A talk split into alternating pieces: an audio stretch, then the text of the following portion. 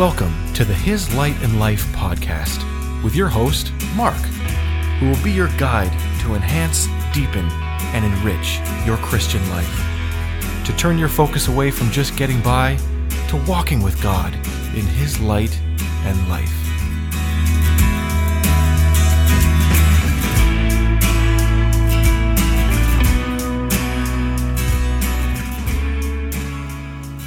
Welcome back to His Light and Life.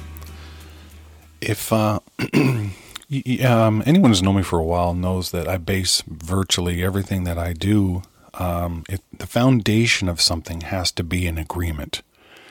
The foundation of our walk with God has to be founded upon something. And many people, um, they found their their Christianity is founded upon, say, a simple, you know, the gospel story they heard initially, or the experience that they had following that, the subs, like the subsequent experiences that followed that.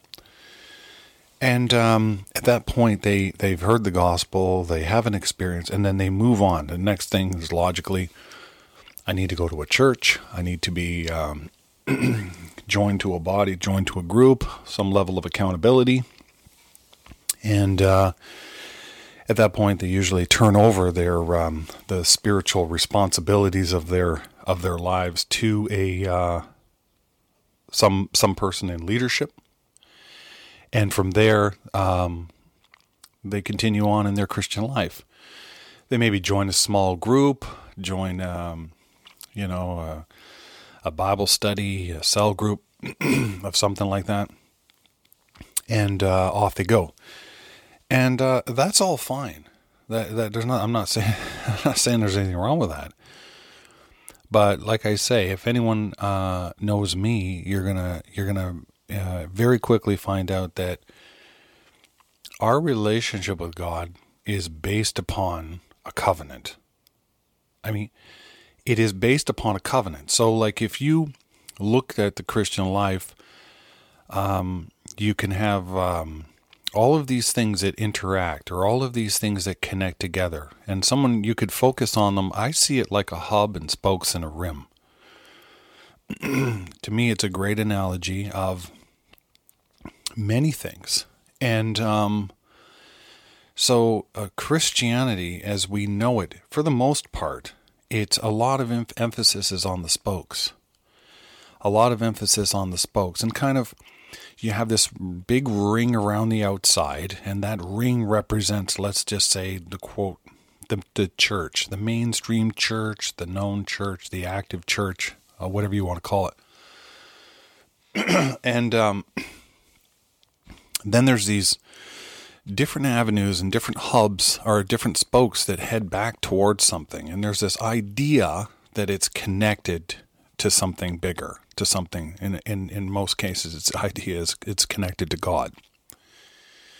And so you have this ring and you have these spokes that kind of move towards a center or move towards a purpose or move towards heaven, whatever, um, whatever the person views it as and that that's their Christianity, and it and it has a very um, uh, it has a very uh, sort of fractured approach. There's uh, prayers over here, this and, and and you know Bible study is here, and uh, small groups are here, and when we do these different things, Sunday morning is here, and these are kind of these are kind of spokes that kind of come out from our church and we hope they head to God.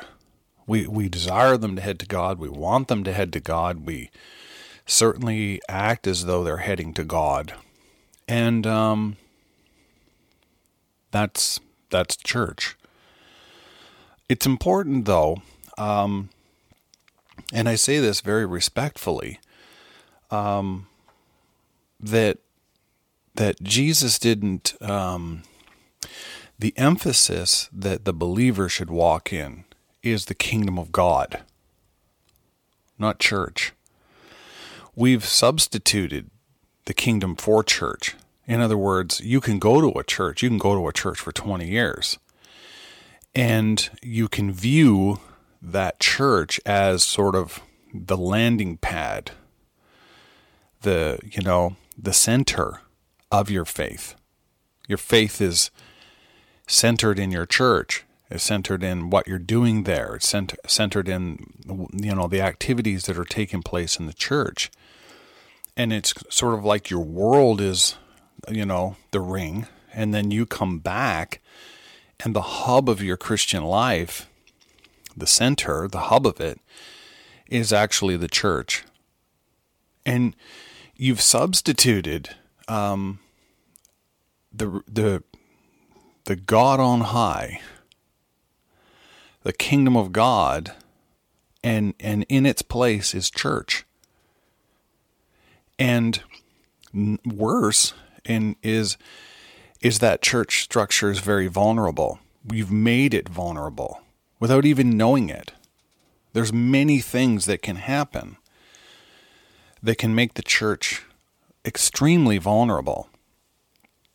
Uh, one of those areas, of course, is the most obvious one, is the church's association as a nonprofit or not for profit organization. So, though common, every church does that. Um, it it is it has been a it's been a millstone around the church's neck. I um I'm not I'm not getting I'm not getting gonna get into a uh, um um a big discussion on this, but I just want to point out a couple of the obvious things that jump out. Um, I was piecing this together a number of years ago. Let me I'll tell the backstory. It's just a little side road. It'll only take a little bit. So a number of years ago, um, my uh, my Christian book collection became crazy. I mean, just it was it was crazy. I mean, our children's our children's bedrooms had books from the floor to the ceiling. I would take a wall. They were little. They weren't in there very much anyway, so I didn't see much harm in it and um, I would uh, I would have books on a wall uh, on frames from the floor to the ceiling, an entire wall of children of of my boys' rooms would be books. Um, and uh, I walked in there one day, and and I I just felt. Um, I I knew that I was probably these are books that I had that I had read and studied and, and looked at um, years prior. I kind of the Lord had been moving me in a specific direction, and I had I had moved away from not not the teaching in those books, just into you know deeper studies. Let's just call it that. And um, so I felt the I felt the uh, I had the idea that you know what I should get rid of them, give them away, sell them, sell them really cheaply, whatever. And so um, a friend of mine, uh, not too far from here, he had a, a uh, small little, just a little hole in the wall Christian used Christian bookstore. And I thought, you know what, that would be a neat thing to have. I would, uh, you know, open it up and, and just a small, just a little hole in the wall, and uh, people could donate books, or I could, you know, and it would take me a few years to sell off my excess. Anyway, uh, so he told me what he had done is he had uh, he had applied for not-for-profit status. That it was basically like a mission. It was like a it was like a book mission. I thought, well, okay, that's great. I'd heard that term, not-for-profit or non-profit or charitable donation, whatever. And uh, so um, I sent away to the government and applied for, or didn't apply. They send you a package. They send you a not-for-profit package, and uh, it came. And and this is this is 20 years ago. And um, so I get this package and I open it up, and there's a bunch of forms and stuff you have to fill out. And I'm reading down through the, you know, it's basically an application. And I'm like, as I'm reading this application, I'm like, now I'd been in, I'd been in churches for about 10 years at that time. And as I'm reading, um, and, and I'd been to a wide variety of churches because the Lord had led me in. Um, I, I like to know the broad, the big picture. So I had uh, I didn't just though I was a part of a church, I would off I would visit lots of other churches and knew a lot of the pastors in our city and and uh, so I um, was reading down through this and this this not for profit application, and I realized, wow, that that's exactly how churches are run. I'm like, like, hang on a second here. That's exactly. There was kind of ten major points, ten major areas that you had to fill out and define and, and specify and, and there was conditions with this and there was and I'm like, that's church. And it was at that point I realized that our church structure, as we kind of know it, had been designed, is designed to stay within the parameters, to stay within the uh, confines, if you will, of their not for profit status. And uh, I was alarmed by that. I was alarmed by that. I, even one thing included where they had to, uh, you know, an annual meeting, an annual budget meeting or whatever, and it had to be open to the public or to the members of the congregation, and they go through the books and all that. And I'm like, because I'm trying to picture myself doing that, right? It's a little book, little, little tiny hole in the wall bookstore. And then I realize I'm reading through it. I'm saying, well, that's I, I I've gone to those. And it was always presented to me as, you know, this church has an open book, you know, where there's no secrets here. This is where the money went and this is where. And I'm like, they have to do that. They have to do that. And I became um, concerned by this. Obviously, I didn't apply for it. I I ended up opening. Uh, I ended up having book sales. I didn't uh, open a store.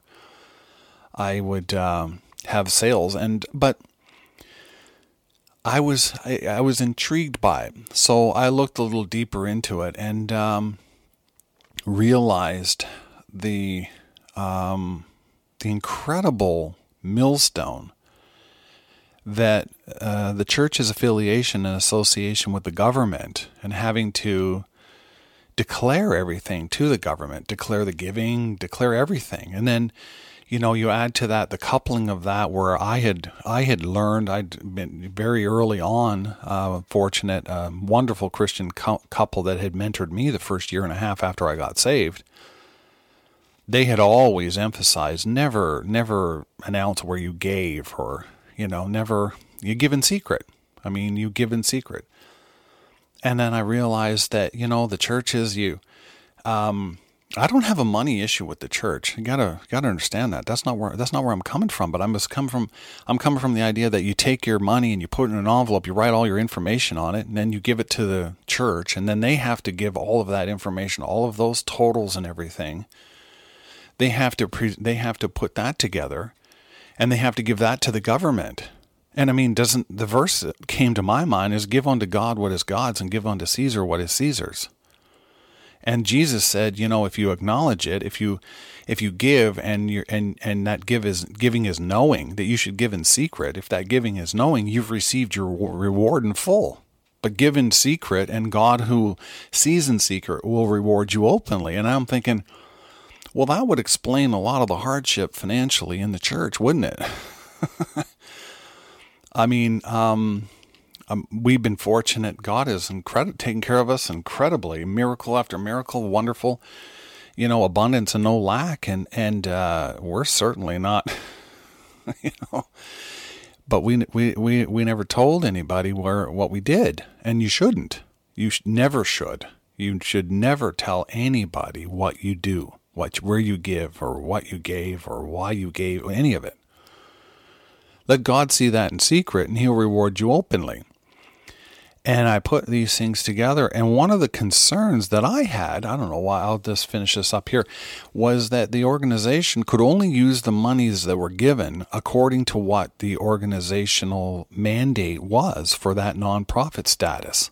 So if you're a religious teaching uh, center, then you know someone in your congregation um, has no food single mom of three kids and they're just you know they're she's between jobs and hardship is you can't give her money. You can't give her money. It can't come out of well, you can give her money out of your own pocket, but you can't give her money from the church fund. And I thought, okay. And then also if there's like a missions group or something like that where people are going to you know help build a school or whatever the case is you had to use separate fundraising events. And you had to raise money. The organization could be involved in that but they had to raise money specifically for that event. It couldn't come out of the church funds in any way because the essentially i mean that would be that would be misappropriation right because you only have the not for profit status in this very, very narrow sliver of the mandate that you've applied for. And anything left or right of that is a misappropriation of that. And so that's one of the things that I looked at. And when I was looking at the separation of the kingdom of God and and the church, one of the areas that I realized was the kingdom of God is unrestrained. The kingdom of God has no restraints on it. I mean, everyone who is of a willful heart is bring an offering onto the Lord. And if you're not of a willful heart and don't have a, don't bring an offering onto the Lord. But involving the government in it, I just, I became very, very concerned. And it answered a lot of questions that I'd had. It just sort of in the back of my mind at that time. And it answered them. And I know that when there's a situation where, um, uh, the church and the world come in conflict, conflict, the church is bound, duty bound, to obey the land's uh, the we're to obey authority. We're to pray for those in authority. We're to obey the laws of the land. We're to do these things unless they come in conflict with the kingdom. And when they come in con, uh, conflict with the kingdom, then we have to obey the kingdom. So, I mean, this is why. This is why you have, there's been many, many cases in history of martyrs and, and people. These are people who were in no way um, dissident or they were no way, uh, um, um, def- uh, wrong word. It isn't the fact that they were, they were um, um, creating or causing unrest. It's just simply that they're beliefs came in conflict with the king or with the rulership or with the authority at that time. And when that happens, we have to go with the kingdom. We have to go with the King of Kings. We have to follow that mandate regardless of the consequences. And many, many, many times in history, those consequences have been horrific for the church, for individual believers. There's no doubt about that. That's the foundation of all the martyrs. Okay? Um, that uh, persecution that comes uh, is usually at a point at which the established organization, the established, uh, whether it be religious or political or social norm at that time, is in conflict with um, the kingdom, with the, the rulership of the Lord in our hearts. And of course, there's always going to be that blowback because of that. There's going to be a there's going to be a reaction to that, and we have to always, in every case, um, follow the kingdom rule. But you can't do that if you've, how can you do that if you've bound yourself to the government? I mean, give unto God what is God's, give unto Caesar what is Caesar's. I mean, the church should not be, in my opinion, not not for profit. There's no way. We we shouldn't be, and we should be. I'm not saying that the church should run like a business. I'm saying that the church should run like the kingdom of God and that if if if taxes are needed to be paid and land taxes and taxes on whatever structure buildings whatever you own and you pay those taxes. God will pay those. He will provide for that. God never never he never calls a man to he never calls a man to something and then he doesn't provide. He provide your provision is in your area of calling. So if you're uh, if you're there and you're doing something and there's no provision you weren't called to it you know the old story some some are sent and some went. So i mean god will provide in your place of appointment. He will provide we're citizens of heaven and ambassadors in the earth. The ambassador does not have to provide his own needs no, no you know government has ever sent a, an ambassador to another country and then said okay so while you're there you know the provisions of what you need are based upon you our provisions come from the, the supply and the abundance and the, and the and the awesome giving hand of our Father of lights. Okay? So um I thought it was going to be a short side road, um, but it's uh, it turned out to be something longer. Um, I don't actually have time to get into what I was going to get into, so we will see you next time on His Light and Life. Thank you for listening to His Light and Life. Do you have questions or want to speak with Mark? Please reach out using the email in the description. We'll see you next time on His Light and Life.